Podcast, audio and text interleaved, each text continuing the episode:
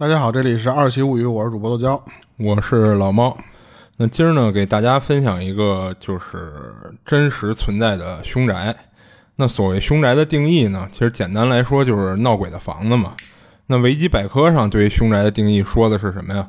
就是曾发生过枉死、他杀、含怨恨而自杀等一系列出现过非自然死亡事件，同时伴随人们一些心理因素，或是发生灵异事件的建筑物。这是维基百科上对凶宅的定义。那今天要给大家讲的这个凶宅呢，就是它位于纽约的长岛。然后这房子之所以会成为凶宅啊，是因为在一九七五年的时候，在这房子里发生过一起凶杀案。然后在那年的十一月十三号呢，凌晨三点一刻的时候，就是一名叫罗纳德的二十三岁青年杀死了自己一家六口人，这其中就包括他爸、他妈、他两个兄弟和两个妹妹。那在他杀完人之后呢，直接就去酒吧狂欢去了，也就是在那个酒吧里被当地警方逮捕了，最后被判处了六个有期徒刑二十五年。哦，嗯，六个二十五年，那其实也就是无期徒刑了。对对，嗯，咱刚才之哎，前哎对，跟 跟那个案件那个算，对，就是可能是因为什么呀？就是当地当时是没有死刑和无期这两种刑法的。那有期的最高年限估计就是二十五年，所以就是再加上他杀了六六个人嘛，所以才出现了这么一个听起来有点奇怪，但其实合理的一个判罚。嗯嗯，那当然这个合理指的是没有死刑的情况下啊，在我看来还是应该给一梭子就完事儿了。嗯，美式居合。对。然后这个罗纳德呢，在二零二一年，也就是去年，在监狱中病死了。那关于这个凶杀案呢，其实有几点比较奇怪。第一点是什么呀？就是这个罗纳德犯案的工具是一个半自动手枪。那什么叫半自动手枪呢？就是一次射击后可以自动完成抛弹壳和子弹上膛的功能。嗯，但是没有连发射击的功能。那能连发射击的就叫全自动手枪。那就是你每开一枪都得上一下膛吗？呃，不用你自动上膛啊，就是你等于扣动一下扳机。然后它会自动的抛出那个空弹壳，然后再给你自动上一颗子弹上膛。是单发是吗？对，然后你等于相当于间隔个一下再扣动，就这么着。就你搂住了没用？啊，对，搂住了没用，搂住了它并不能连发，搂住了连发的那个就叫全自动手枪了。那玩过 CS 的应该都知道啊，就是匪的那个初始手枪格洛克十八，就按个右键就可以切换半自动或全自动。啾啾啾啾。啊，对，只不过呢，就是当时这游戏为了游戏平衡，把那个格洛克的全自动连发改成了只能三连发。哦，就是你还记得当时点一枪就打出三枪嘛？三三下就摁住了，当当当三枪啊。那稍微有点跑题啊。那个言归正传，就是当时罗纳德用的这把半自动手枪是没有加装任何的消音器，但是在案发后呢，就是据警方调查问询周围的居邻居啊。然后附近的所有居民在那一晚都没有听到哪怕是一声枪响，嗯，这是第一个奇怪的点。这个不奇怪吧？就是好像我看有的人说是顶着枕头，拿它当消音器。呃，但他并没有这么干。哦，嗯，他并没有这么干，所以就是他没有利用任何消音手段。嗯，然后第二点呢，就是那晚所有遇害的罗纳德的家人都是脸朝下躺在床上。就你想谁睡觉的时候是脸朝下趴着的呀？那有人睡觉喜欢趴着，也会是就是你稍微侧着点头嘛。你完全正面朝下，那不把自己闷死了吗？对吧？那除非是这罗纳德呢，在杀完人之后，再一一个一个摆成这么个姿势。但是这一点在审讯时，罗纳德并没有交代是怎么回事，所以最后也不得而知，就是为什么六名死者都会是这么一个同样的姿势。那第三点是什么呀？就是罗纳德在被审讯的时候，说自己是听到了一个声音的指使，恶魔的召唤啊，对，让他做下这些事情。不过最后在结案陈词中写的是，他承认是自己给予他爸的意外保险的赔偿金以及家里保险箱里的现金。那不知道是这罗纳德一开始是为了说逃避罪行说的谎，还是什么原因啊？这块就不细说了，所以就是这三个奇怪的点呢，就是也给这个凶杀案就渲染上了一些神秘的色彩。不过这件案子呢，不是我们今天的重点啊，就简单介绍一下。就是虽然当时这起案子也在周边和整个纽约造成了一时的轰动，但真正让这栋房子彻底出名的是之后买下这栋房子的人。就买下房子呢，是是一一对叫卢兹夫妇的，就是他们在住进这栋房子仅仅二十八天后，就慌不择路的逃出了这里。那根据这卢兹夫妇口述的啊，就是在房子中的经历，还出版了一本书。然后这本书的中文译名叫做《阴宅》哦，随后呢，就是又被拍成了一部电影，中文译名叫《鬼哭神嚎》。嗯，然后也有叫《阴宅》的啊。然后这电影呢是一想起那个《天地无用 跟跟跟这有什么关系？》二零四六，然后这电影呢是一九七九年拍的，然后在二零零五年呢就是又重新翻拍了，还是叫这个名字。就因此呢，才使得这栋房子凶宅之名美名远播。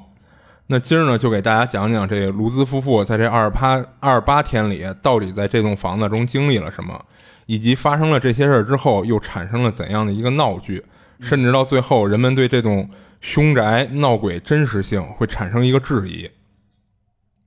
然后先介绍一下这个卢兹这一家人啊，就是他们一家总共是五口人，然后爸爸叫乔治。这个卢兹是他们的姓氏啊，就爸爸叫乔治，妈妈叫凯西，然后他们是一个重组家庭，就凯西在之前的婚姻中就是已经有三个孩子了，两个儿子，一个叫克里斯，一个叫丹尼，那最小的女儿呢叫米西，然后他们一家呢以一个相对来说很便宜的价格就买下了这栋还挺豪华的房子，只花了八万美元就买就拿下了。这房子呢，不但不就是不但有一个车库啊，还有一个船库，就可想而知是相当 nice 的房子了。船库对，就相当于他这房子的后身直接就接着一个湖或者河那种啊，所以它后边直接有一船库。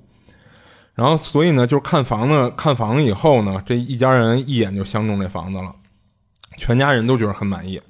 而在看房的时候呢，中介呢也如实的告诉了他们。这房子里曾经发生过凶杀案，嗯，所以价格才能这么便宜。就不过他们不是很在意这事儿，因这房子呢就不算地下室，总共是三层，然后三楼有两个房间，然后两个儿子住一间作为卧室，然后还有一间呢是作为孩子的游乐室啊。然后二楼呢有三个房间，就是夫妻俩一间主卧，然后小女儿一间卧室，还有一间呢是作为凯西的缝纫室。因为这个凯西呢，平时会做一些针线活那一楼呢，主要面积就是客厅和厨房，然后还有一个不小的地下室。那这么棒的房子还能以这个价格买到，那这也就让这一家人就是完全就忽略了发生过凶杀案的这种情况。嗯那诡异的事儿呢，就从他们住进来就开始发生了。那因为卢兹呢就知道这房子发生过不好的事儿，所以他们第一时间就找了一个认识的牧师。想在开始住之前，让这牧师来驱驱邪、除除魔什么的，嗯，也有个就是求个心理安慰这种想法。就结果这牧师一来呢，就出事儿了。就牧师啊，在二楼缝纫室的屋里，就是洒圣水，然后做祷告什么的。然后这会儿呢，他突然听到一个低沉的声音，这个声音让他滚出去。真的是滚出去啊！滚出去！我还想说呢，说滚蛋啊！对，就是滚出去，真的是滚。然后之后呢，他就感受到一个无形的力量扇了他一个大逼斗啊！但是不知道这个牧师啊是出于什么原因考虑，他们并没把这件事儿告诉这个卢兹夫妇。当时没说，对，当时没说，只是问他们，就是你们知道这房子里曾经发生过凶杀案吗？这服务说知道啊，就是他们在看房的时候，中介已经告诉他们了，要不也不会这么便宜嘛。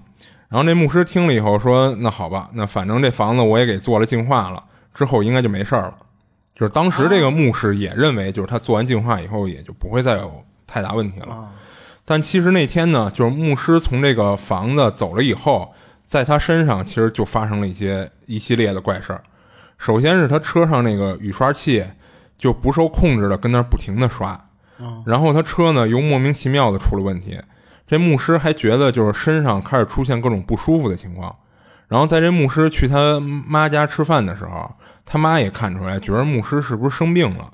就是眼睛里都是血丝，而且还有很重的一个黑眼圈，就感觉好像长期睡眠不足似的。这是牧师走了以后发生的一些事儿。那再说回这个卢兹夫妇这边，就是他们在住进来的第一天就开始发生怪事儿了。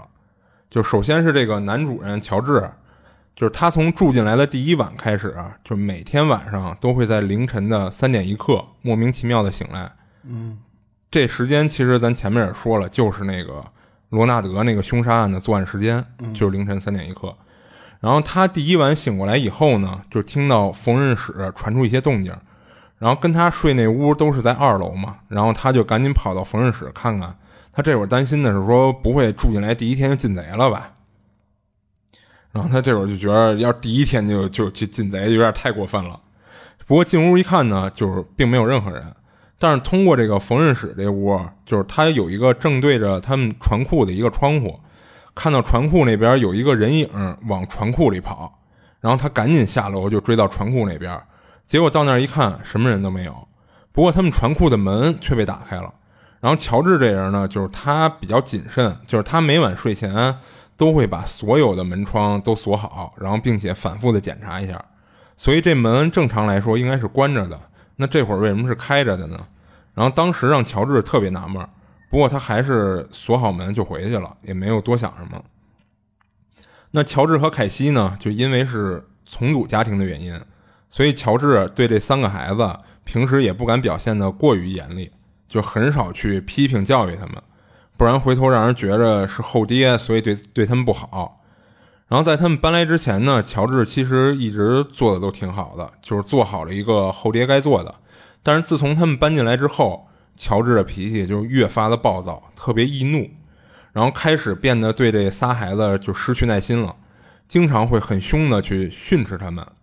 然后凯西呢，第一次看到乔治凶孩子的时候，当时也有点懵，因为在这之前他从来没见过乔治这样过。另外呢，就是乔治是继承了家业，有一个从他太爷爷那辈儿就传下来的一个建筑公司，然后一一直世袭到了他手上。然后平时乔治呢，可以算是一个很勤劳的老板了，但是自从他住进来以后，感觉他好像再也不想去上班了，就完全不出门。他还开始不刮胡子、不洗漱，就变得越来越邋遢。然后搬家以后呢，就很多东西都需要收拾嘛，就是他也完全不帮忙，就感觉一天到晚就是什么都不干，就一直在壁炉旁边往里边添柴火。他老是说觉得自己特别冷。这块有一个奇怪的点啊，就是他这么有钱，他居然他们还要图便宜买一个凶宅，而且是明知道是凶宅的地方还要买。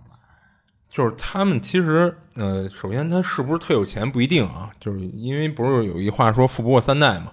就虽然他是继承了这么一个公司，但不代表说这个公司能一直特别好的经营嘛。那好歹是个老板嘛。嗯，是是，就可能我日常开销靠这公司完全没问题了。你看咱之前看那些美剧或者电影里边，都是那些赶上债务危机的人，不得已就是。才能换这么一套凶宅的房子。嗯，而且他们其实还有一点，就是为什么买这房子，就是因为他们觉得这房子实在是太棒了，呃，加上价格又这么便宜。也是，关键是人还有船，那就应该不会太穷了。而且刚才不是也说了吗？就是他们就是因为这房子就是好到了，让他们完全忽略掉这是一个凶宅的问题。嗯。然后呢，这是乔治的一些。怪现象。然后他们一家住进去的时候呢，是在一九七五年的十二月十八号，是快到圣诞节的这么一个时候。然后他们住进来以后呢，这乔治就变得有点神经兮兮的，就不是在壁炉边上取暖，就是说要去检查一下船库。咱问他到底要检查什么，他又说不上来，感觉他自己都不知道自己要检查什么，感觉是被什么东西给吸引过去似的。那出现异常的呢，不仅仅是乔治。凯西也经历了一些事儿。首先，凯西呢变得也是易怒和没有耐心，这点和乔治一样。他曾经因为就是特别无关紧要的一件事儿就体罚他儿子，而且他还经历了一一件特别诡异的事儿，就是有一天他在书桌上给他姨妈写那个圣诞卡片的时候，这不是快圣诞节了吗？他感觉到身后有一个人突然轻轻地摸了一下他肩膀，吓得他赶紧回头看，但是身后呢并没有任何人。他一开始以为是孩子跟他闹呢，结果呢，他发现这几个孩子都在三楼的游乐池里跟那玩呢。嗯，他不可能这么快速的就跑到二楼摸他一下，然后又听不到声音的又快速跑回三楼。他觉得这不可能。那确定不是孩子以后呢，他就安慰自己，就可能自己产生幻觉，应该是想多了。那比如，比如说他肩膀那位置神经跳了一下，让他误以为是有人摸的感觉呢。结果之后呢，他儿子在三楼叫他，让他去厕所看看马桶怎么回事。结果凯西一看呢，发现马桶内壁上全是黑色，感觉是倒了一马桶墨水似的。嗯，但是怎么冲都冲不掉。那由于当时他的脾气已经开始变得暴躁和易怒了嘛，他立马就认为这是孩子干的好事儿，就当时就爆痘了。就质问这仨孩子，说是谁把颜料倒进去的？他昨天才好不容易用清洁剂和漂白水把马桶清洗干净，今天就给他整这么一出。当时他那暴躁的样子，就是一下就吓到这几个孩子了。因为前两天他才刚体罚过他儿子嘛。这就用草酸呐，是吗？草酸贼好使啊，就是味儿。嗯，你看这剁椒又给大家科普了一下。然后当时孩子呢，就一边哭一边喊说：“别打我，不是我干的。”然后凯西呢，就强压着自己的怒火，让他其中一个儿子下楼把清洁剂和漂白水给他拿上来。结果没多一会儿呢，就听到他就是下楼去取清洁剂的这孩子在二楼喊他，让他赶紧过来看。结果他到二楼厕所一看。二楼主卧的那个厕所的马桶内壁也变成黑的了。我操，那搁谁谁不疯啊？啊，是。不过呢，这也就证明了肯定不是这仨孩子干的了。而且这次不光是马桶变黑，还伴随着一股一股的臭味儿，就是那种混合着廉价香水的甜腻的味道。不光这样呢，凯西还碰到一事儿，就是他搬来之前啊，他有一个朋友送过他一个耶稣的十字架。然后据他这朋友说呢，就是这副十字架。曾经用圣水，就是净化过、洗礼过啊，对，也用圣经祷告过，就有点类似于开光了似的。嗯啊，凯西呢，在收到这个十字架后呢，一直有这么一个习惯，就是把这十字架呀挂在衣柜里，感觉意思就是说挂在那儿能保佑着全家似的。结果就在搬进来，嗯，有一天，凯西又是闻到一股臭味儿，他就顺着这个臭味儿找，最后找到是从主卧的这个衣柜传出来的。就是当他打开衣柜的时候，他发现这个耶稣十字架是倒过来的。哦，就可能有的听众听过这么一个说法啊，就是正十字表示耶和华的仁慈，那倒十字表示的就是对撒旦的愤怒。所以呢，就是在外国人眼里，或者说在基督教徒的眼里啊，倒十字代表着恶魔，代表着邪恶。那另外呢，还有一个是那个缝纫室，就是之前牧师挨过一个逼斗的那屋啊。就是正对着船库的那个窗户，在关好锁好的情况下，总是不知道什么时候莫名其妙的自己就开了。然后因为当时是大冬天嘛，就开着这窗户呼呼的进风，弄得屋里挺冷的，所以他们基本上一发现这窗户开了，就老得去关上去。那之后有一次，凯西呢又是发现从这屋里嗖嗖的往外冒风，就要进屋关窗户，结果一进屋呢吓他一跳。他发现屋里全是乌泱乌泱的苍蝇。哦，这大冬天的出现这么一大堆活着的还在屋里乱飞的苍蝇，显然不太正常。那这块有一小知识点啊，就听众朋友可以拿个小本子记一下。就是在西方的神话里啊，有一个叫别西卜的，最早是迦南神话中的一个神，但是在后来的一些宗教文献中呢，就是别西卜被定义为会带来疾病的恶魔。那他这个别西卜最出名的形象就是一个巨大的苍蝇，所以后来也被称为苍蝇王。这名儿不好听啊，嗯，外号。所以在一个不应该出现苍蝇的季节，还出现这么一大群的苍蝇，就被认为是有恶魔出现了。嗯，那有一天晚上呢，乔治就半夜醒了，当然依旧是那个三点一刻啊。不过这次呢，他是被一声巨响给惊醒的。醒了以后呢，他就出卧室查看家里哪儿出什么问题了，然后他就发现客厅那位置那个房子的大门，冲着房子外面的方向大敞腰开的。就首先他们这房，他们这个这这房门，正常情况下是只能朝里开的，两扇门，而且他们这门重达得有一百一十多斤，一百一十多公斤，也就是两百多斤吧。就得是一个多大的力量才能逆着方向给完全推推开，然后乔治还检查了一下，发现啊，这两扇门两边固定的那个合页完全损坏了，就感觉就像是一辆卡车从家里高速的撞到门上，最后撞出去了，才符合他现在这种场景。那这声巨响呢，也给凯西吵醒了，他醒了以后可能是还没清醒呢啊，就有点迷糊，就还安慰乔治说，就没事估计是让风给吹开的。然后当时差点没给这乔治气乐了，这他妈是屋里刮龙卷风了吗？就跟那时候上大学的时候，我们那屋里丢东西，被其实就是被别人吃了啊，然后就说刮了一股奇怪的风。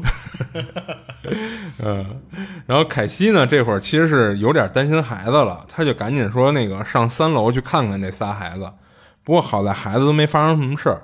不过诡异的一点是啊，就是家里这么大的声响，这仨孩子依旧没醒。而且还一点让人瘆得慌的是，这仨孩子都是同一个睡姿，就是趴着睡的。哦。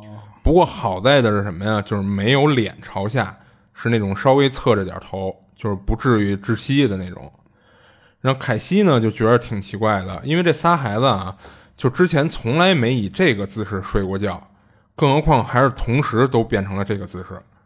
那其实这睡姿啊，就是我们可以联想到之前那个被害的那六口人死的时候姿势不就是这样吗？对，嗯，只不过脸是朝下的。那这些事儿呢，就不光发生在乔治和凯西俩人身上，就慢慢的也发生在了这仨孩子身上。首先是这仨孩子，就是虽然平时偶尔也会吵吵吵架、拌拌嘴什么的，不过总的来说关系还是挺好的。就但是搬进来之后呢，他们就开始经常打架。就打的凶到就感觉要置对方于死地的那种地步。再有就是小女儿米西有时候会冲着空气说话，那凯西看到了就问他说：“你在跟谁说话呀？”然后米西就跟他妈说：“就是我在跟乔迪说话，他是我的朋友。”那凯西当时并没在意，因为他认为小孩嘛，就经常会有一些幻想出来的朋友，就或者是给一些自己的玩具什么的起名字，这都挺正常的。那随着年龄的增长，心智的成熟，慢慢也就不会这么干了嘛。所以当时凯西没当回事儿，就还跟女儿说：“那替我跟乔迪 say hello 啊。”嗯，但是听讲到最后，你会发现这个乔迪其实是一个挺重要的名字。嗯，然后这会儿呢，又要说到那个牧师了，就是那个牧师从他们家走了以后，不是也发生了一些就是说不上多严重的怪事儿吗？一直倒霉。对，然后后来呢，这牧师就病了。一开始他还觉着自己洒过圣水，然后做过祷告，应该没太大问题了。结果自己经历的这些怪事儿，加上生病，让他觉得可能没这么简单。所以出于好心呢，就是他在生病期间啊，给乔治打了个电话，就是提醒他那房子不正常，让他尽量别跟那儿住了。嗯，就非要住的话呢，也别再进那个缝纫室那屋，说那屋好像是邪恶的中心。他也不是很肯定，但他就是这这种感觉。但在打这通电话的时候呢，乔治和牧师双方都会听到严重的噪音干扰，导致俩人都听不清对方在说什么，最后只好无奈的挂了。不过乔治还是听到了牧师说不让进缝纫室这句话。牧师一开始以为是巧合，赶上信号干扰了。他挂了电话以后呢，就再次给乔治拨了过去，结果能拨通，但是一直没人接。而乔治这边呢，挂了电话以后。就是他一直站在那个电话旁边，就等着牧师再打过来，结果电话一直没再响过。然后乔治等了半天呢，也没等到。他觉得牧师肯定是有什么重要的事要跟他说，然后他就给牧师打过去了，结果也是拨通了以后一直没人接。当时牧师是生着病嘛，而且病的还挺严重的，就是已已到了已经不能下地的那种程度，所以他也没办法再回到这个地方了。而且他经历的一些事儿啊，就是让他肯定这房子里存在着恶魔，甚至他都有点害怕了。就是他处理不了嘛。对，但是又身为牧师这个职业呢，所以就产生了一些愧疚的心理。然后乔治和凯西呢，知道牧师说的就是不让他们进缝纫室，不过他们内心呢，始终其实不愿意承认这屋闹鬼。可能是这房子的硬件啊，对他们来说太满意了，就好像你好不容易从跳蚤市场。淘到一件心仪的宝贝，你就算别人跟你说这东西这儿不好那儿不好的，那你主观上其实也是死活不愿意承认它是真的。嗯，就可能还会觉得这人啊是嫉妒你捡到漏了，就是这么个道理。那不过这夫妻俩呢，还是担心孩子会出危险，所以之后呢也严令禁止这仨孩子进缝纫室。那小孩嘛，就大人越不让你干什么，你就越是对这件事产生更浓厚的兴趣。加上大人又不告诉你为什么，所以这仨孩子就开始兴趣浓厚的讨论起这事儿。为什么不让他们进缝纫室啊？结果这会儿呢，那小女儿米西跟这俩哥哥说，她知道为什么，还一脸骄傲的样子。嗯，然后他说：“你看你们俩都不知道，我却知道，还是我牛吧？”就这么个小样儿。那他俩哥哥呢，肯定赶紧追问他，他倒是没卖关子啊。可能这么点儿的小孩儿也不知道什么叫卖关子，就不像主播这么的讨厌哈。然后这米西呢，就跟他们说，就是因为乔迪住在里面，乔迪是头猪。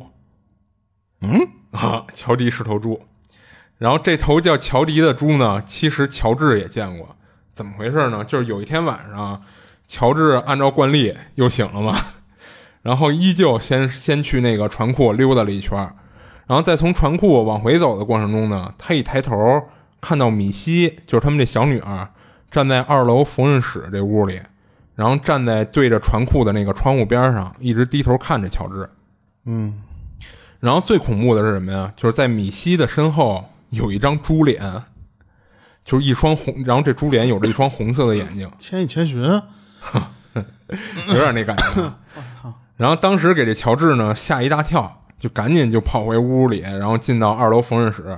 结果一进来，发现米西并没在缝纫室里，然后他就又去三楼米西的那房间啊，不是三楼，就是米西也在二楼。嗯，然后他就又去米西的那个房间一看，发现米西正在床上睡得正香呢，但是睡姿却是趴着的。啊，那你看到这儿啊，这一系列的事儿就是已经够灵异的了吧？但是这会儿乔治和凯西还在自我安慰呢，就还不愿意搬走。疯了，但前面咱们也说了，就是他们就住了二十八天，最后是仓仓皇逃出这里的。那真正让他们放弃这个房子呢，是后来发生的事儿。这个乔治这两口子呀，就是在收拾房子的时候，在地下室里发现了一个暗门。打开这个暗门呢，就是发现里边是一个完全红色的屋子。那为什么是红色呢？就是因为这屋从天花板到墙到地板全涂了一层红色。当时这俩人的第一感觉是，这红色的不是油漆，而是血。然后他们也不知道为什么是这种感觉。然后看到这屋子以后呢，俩人其实这会儿有点犯怵了。不过最终乔治还是觉着科学战胜一切这种心理，就觉着什么恶魔呀、鬼啊都是扯淡。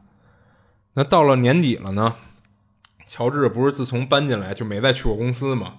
这会儿公司的会计受不了了，就给他打电话说：“老板，你得来啊，这年底要报税什么的，得过账啊。”那最后弄得乔治没办法，只能去一趟公司了。结果不知道是倒霉催的，还是这房子就不想让你出去。他出门开车，结果这车死活打不着，最后折腾半天呢，总算是着车了。然后开到高速公路上的时候，就感觉减震器快掉了，然后赶紧就找应急道，又停下来去检查减震器。但其实其实奇怪的是啊，他这车是新买的，还没开多久呢，就怎么减震器这东西就快掉了呢？那又费了半天劲，他把减震器给弄好了，然后到公司忙完了，开车回家，还没开出多远，就有车按喇叭滴他，然后人司机跟他说什么呀？说你车轱辘松了，然后他赶紧靠边停车一干，可不是嘛，就四个车轱辘全松了。一会儿飞起来了。是他当时觉得这得亏没上高速呢，就不然肯定得出事儿。后来机缘巧合之下呢，就是他去到了那个罗纳德，就之前那个那凶杀案的那个那个凶手，那个罗纳德以前常去的那个酒吧，他觉得这地儿不错呀。就这么看，这乔治不是完全不想出屋，可能只是单纯的想躺平，不想去公司。然后这不还会去酒吧呢吗？然后他去了这酒吧几次以后呢，就跟酒保也熟了，就跟酒保说起，就是他现在住的这房子，就是那个挺有名的那个杀人凶手罗纳德之前住的地儿。然后当时听完他说的那个，就是听完他说的啊，然后那个酒保说：“你知道吗？就是你现在留的这个胡子和发型特别像罗纳德。”嗯，然后这酒保还神神秘秘的跟乔治说：“就你知道你们地下室有一红色的房间吗？”然后这酒保说：“就是他是在一次就是由罗纳德张罗的，就是在那个房子里举办的一场乔迁派对上发现的这个房间。这不是那个罗纳德是那个凶手吗？啊，对，就是肯定还是在他犯案之前，就是他可能刚搬到这个地儿，哦。刚搬到这房子的时候，举办一场乔迁派对嘛，啊就邀请周围的人啦，什么包括酒吧这帮朋友什么的。然后他就是这个酒保呢，就是自从看到这个红色房间以后，连着做了好几天噩梦，然后所有的梦呢都是一个相同的内容，就是有一群人杀了好多狗和猪，然后用这些动物的血做了一场不知道是献祭啊还是什么祭祀仪式的黑魔法啊，有点那意思。然后后来乔治呢也开始查他这房子的一些资料，他发现这房子啊最早是印第安人用来安置那些病入膏肓或者得了不治之症，还有就是一些精神不太正常的人的这么一个地方。而且这些人呢在去世后也不会给他们进行妥善的安葬，所以感觉这房子好像聚集了各种各样的怨灵。那真正导致乔治他们崩溃的事儿呢，是发生在一九七六年的一月一号。然后这天晚上，这两口子睡着睡着，突然被冻醒了。然后他们醒了以后呢，发现整个屋里所有的窗户都是开着的。然后凯西呢，在去关窗户的时候，在客厅看到一双红色的眼睛，吓得凯西一下就尖叫了起来。然后乔乔治听到凯西的尖叫，就出来一看，就看到那个猪脸红眼的那个乔迪。一下就从他这个屋里客厅就冲出去了，然后乔治呢赶紧就冲下楼就追过去了，但是追出去以后呢就找就看不见了。不过他在外面的雪地上，就当时下雪了啊，他说是在外面雪地上看到了一排就是猪蹄的脚印儿，嗯嗯，然后从这次开始，俩人其实已经感觉到害怕了。然后乔治呢给牧师打电话，想让牧师过来给他们屋里再做次净化。但是之前也说了嘛，这个牧师牧师这会儿已经怕了嘛，他不愿意过来，推脱让乔治他们说去 去找警察来处理这事儿 啊。结果警察来了以后呢，听了他的描述，跟他说：“我们建议你还是找个牧师吧。” 那这种事儿我们处理不了，等于最后呢也没人能帮他们解决这事儿。这种 事儿在咱这边熟啊，咱这边管那叫踢皮球啊。啊，对啊。然后后来呢，俩人就硬着头皮呢，跟这儿又住了一段时间。然后这段时间呢，依旧经常发生一些怪事儿，就比如乔治半夜醒了，听到楼下客厅在放音乐，结果一下楼就没声了。还有一次，凯西呢和乔治在厨房正准备吃的呢，正跟然后这凯西正跟乔治聊天呢，结果一回头看到厨房的桌子上放了一个陶瓷的狮子，正好眼睛对着他们俩。然后凯西说，这狮子原本是放在二楼缝纫室的。然后就这些怪事儿不断，不过倒都不是什么多大的事儿啊。然后到这儿呢，这些都还好。然后后面这些感觉就有点过于扯淡了啊。就先是乔治说，有一天晚上醒了以后，他看到凯西平躺着漂浮在空中，而凯西的脸呢变得全是皱纹，像是一个九十多岁的老太太。然后乔治呢赶紧就给他往下按，按到床上以后呢，就赶紧给他摇醒。凯西醒了以后，说离婚，离婚，离婚。然后乔治发现他脸上的皱纹开始慢慢的变平整，然后凯西听乔治说了，还立马拿镜子看了一下。他说他也看到自己脸上的褶子慢慢的就变平整，然后慢慢恢复到他现在真实的样貌。然后呢，就是他们还说什么呀？就发现墙上有时候开始莫名其妙的往外渗一些绿色的粘液，还说在一九七六年一月十号。就是一天早上，凯西醒了，发现自己肚子上有一条伤疤，然后看起来像是用烙铁烙上去的。然后别人如果一碰这伤疤呢，就会烫到他；然后不碰就没事儿，然后他也感觉不到疼。最后呢，他们实在受不了了，决定搬走了。然后搬走的头一天晚上，他儿子突然尖叫，他们出去一看，结果在走廊上看到一个白色的庞然大物指着乔治，然后还一个更扯的。是那个牧师的同事接到一个电话，说是恶魔打来的，然后告诉牧师让他少管闲事儿，不然就弄死他。人没管啊，人牧师都不去了。是，然后呢？那你看，其实讲到这里啊，感觉这事儿就越来越扯了嘛。然后我个人啊，也是对这事儿的真实性其实打了一个大大的问号。然后呢，之后呢，就有人扒出说他们这事儿啊，不是写成书了吗？然后通过书里的一些描述，有人发现了一些和事实不符的地方。哦，一个是他们不是说一九七六年一月一号那天，乔治追那个猪脸乔迪，在屋外的雪地上看到一排猪蹄的蹄印吗？啊，然后就有人查了纽约那天的天气情况，结果显示的那天天气情况不可能出现有足够印下脚印儿的积雪。嗯啊，还有就是他们不是说他们门有被从里边撞开。然后荷叶都撞坏的这种事儿发生吗。嗯之后的那个屋主，就是他们这个，他们不是后来不住了吗，然后又有下一任屋主接手，然后之后的屋主呢，找人仔细判定过，就是大门荷叶根本就没有被破坏过，然后再重新装的这种痕迹。痕迹啊对，然后再有呢，就是地下室那个红色暗室，就是其实之后的屋主也证明，那个就是一个小的壁橱，并没有多大，并没有大到就是像一个房间那么大。那也不是红色的吗？呃，是红色，是红色，哦但就是一个小壁橱。然后卢兹一家呢，就是曾经打算邀请一个专门研究非自然现象的一个叫斯蒂芬·卡普兰的这么一个人，但是这人呢，明确的跟他们说，如果他就是这个卡普兰啊，他在调查的过程中发现了造假的情况，他会直接向公众曝光这件事儿。嗯那这个这卢兹他们呢，听了直接就变卦了，说没有打算邀请他来调查，嗯，只是想向他咨询一些相关的事儿，嗯。然后还有最后一点是什么呀？就是乔治说他查到的那个这个房子曾经是印第安人安置不治之症或者精神有严重问题无法解决的人的地方嘛。然后后来经过就是有人证实说当地确实有这么一个地方，但根本不是他们这个房子的所在，是在距离他们七十英里以外的另外一个地方。啊啊，然后还有一点特别逗的是是什么呀？就是书中说到的这个牧师啊，就之前有人采访他，他说呢，只跟卢兹一家进行过电话交流，并没有去过那栋房子。不过也有其他人说，这个牧师确实去过这房子，但是没检查出有问题。这等于是两个版本嘛。嗯然后在这凶宅火了呢，就是出书出电影以后，在一九七九年的时候，这个牧师受邀参加了一档节目，在节目上呢，这牧师说自己挨了个大逼斗，还被人喊滚出去，那这就有点意思了，就感觉他是就是为了钱什么的，就是就变卦了嘛。对，或者节目组故意安排让他这么说的嘛。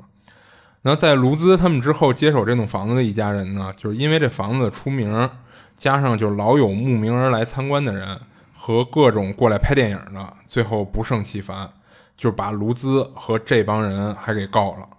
然后实在是被骚扰的受不了了，那已经到了就是影响他们正常生活的地步。嗯然后在之后呢，就因为各种利益关系，就是卢兹一家起诉了不少公司，就是像一些电影公司，甚至还有索尼，啊，就是因为他们在电影中啊，就是用了就是卢兹他们的形象，形象啊，对，就是等侵犯了他们的隐私权、肖像权一类的东西，嗯就是他以这种名义去告他们嘛，然后还把罗纳德的律师给告了，就是那个凶手的律师，嗯。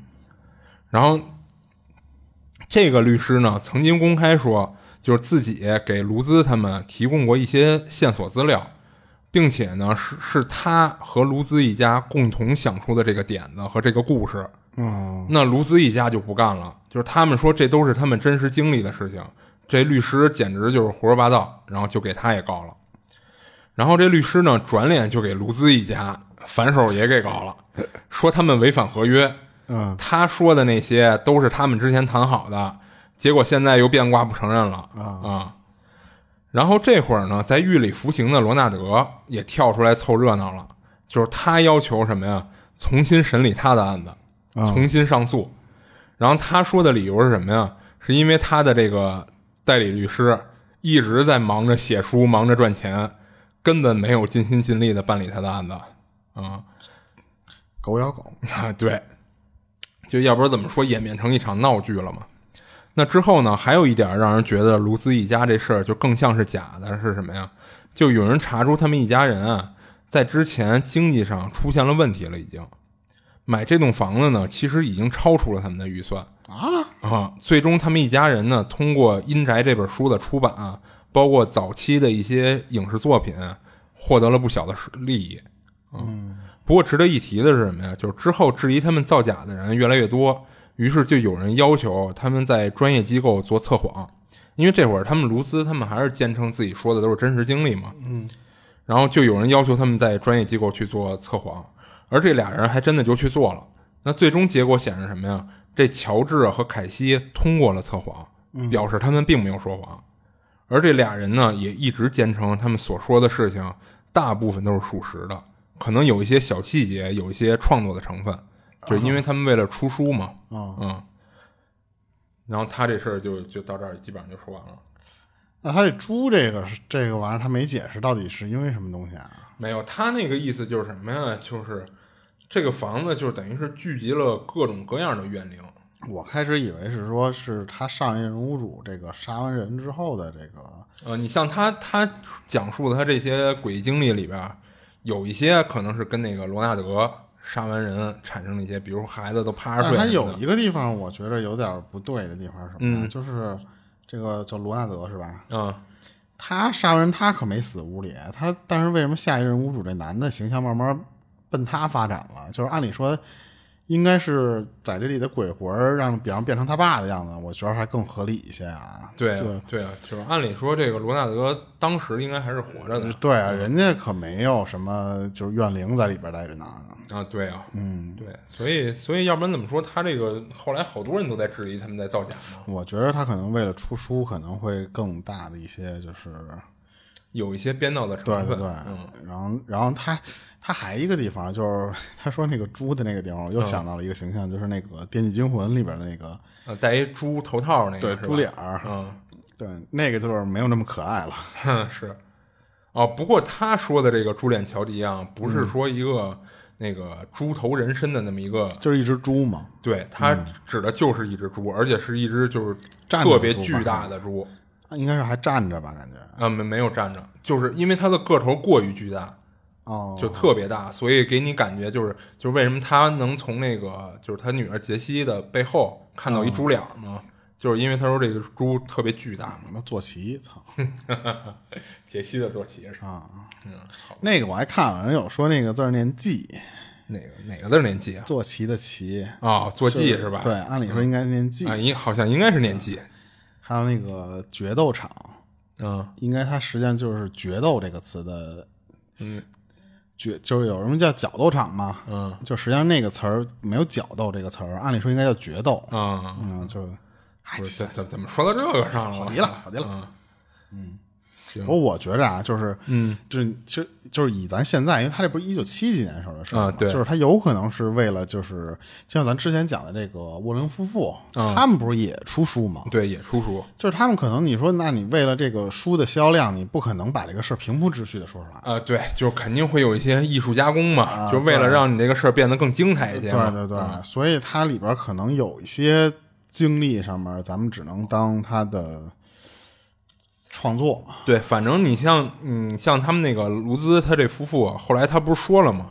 说我说的这些，就是我写成书的这些经历啊，绝大部分都是真实的，就是我里边会有一些细节，就是可能有艺术加工。可能是养了只猪，但是实际上是一小猪崽儿啊。对，反正他是这么说的。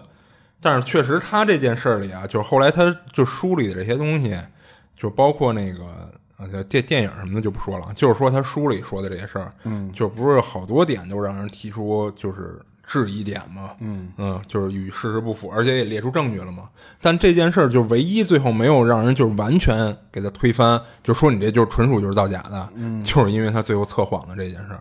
啊，嗯，当然测谎这个东西啊，不是也有人说了嘛？就是如果你就是你心理素质贼好，对一种情况是，比如说经过专业训练啊对，然后还有一种情况就是可能你心理素质就特别好，异于常人那种。不是还有一种，还有一种就是，就是我就认定这个事儿是哎，对就是我要说的就是这个，就是他其实已经自欺欺人到一个哎已经达成了。一种类似于自我催眠的这种效果了。嗯嗯，就是到最后我都坚信我这就是一真事儿，就是这样也有可能其实这个就有有就是也是有好多咱们那个之前说这个就是 UFO 啊，加上一些什么这些、有些目击者说坚称碰到什么什么事儿，最后人都给破梗了。啊。他说那我也就我就碰上了，那就是、啊没准这些人也是达到了一个自我催眠的这他就已经。深信不疑了，就、然后变成那个样儿。所以因为有的那个案件后来就是有一些官方报道，或者不光是官方辟谣，或者有些证据，其实人家已经出来了。所以后来就是有些其实一些神秘案件，咱后来就没有有也没没讲，嗯，就是因为其实也也是这个原因，就跟咱之前咱不是老在那些群里面能看到，就是说传的那些聊天记录。嗯你记得之前有一个那个那个也破梗了，就是说是是哪个学校，然后那个女的养小果儿，后来被反噬了。哦，对，那个我看最近也有人破梗啊，人首先人说的什么呀？就是说你见过大学学生穿校服的吗？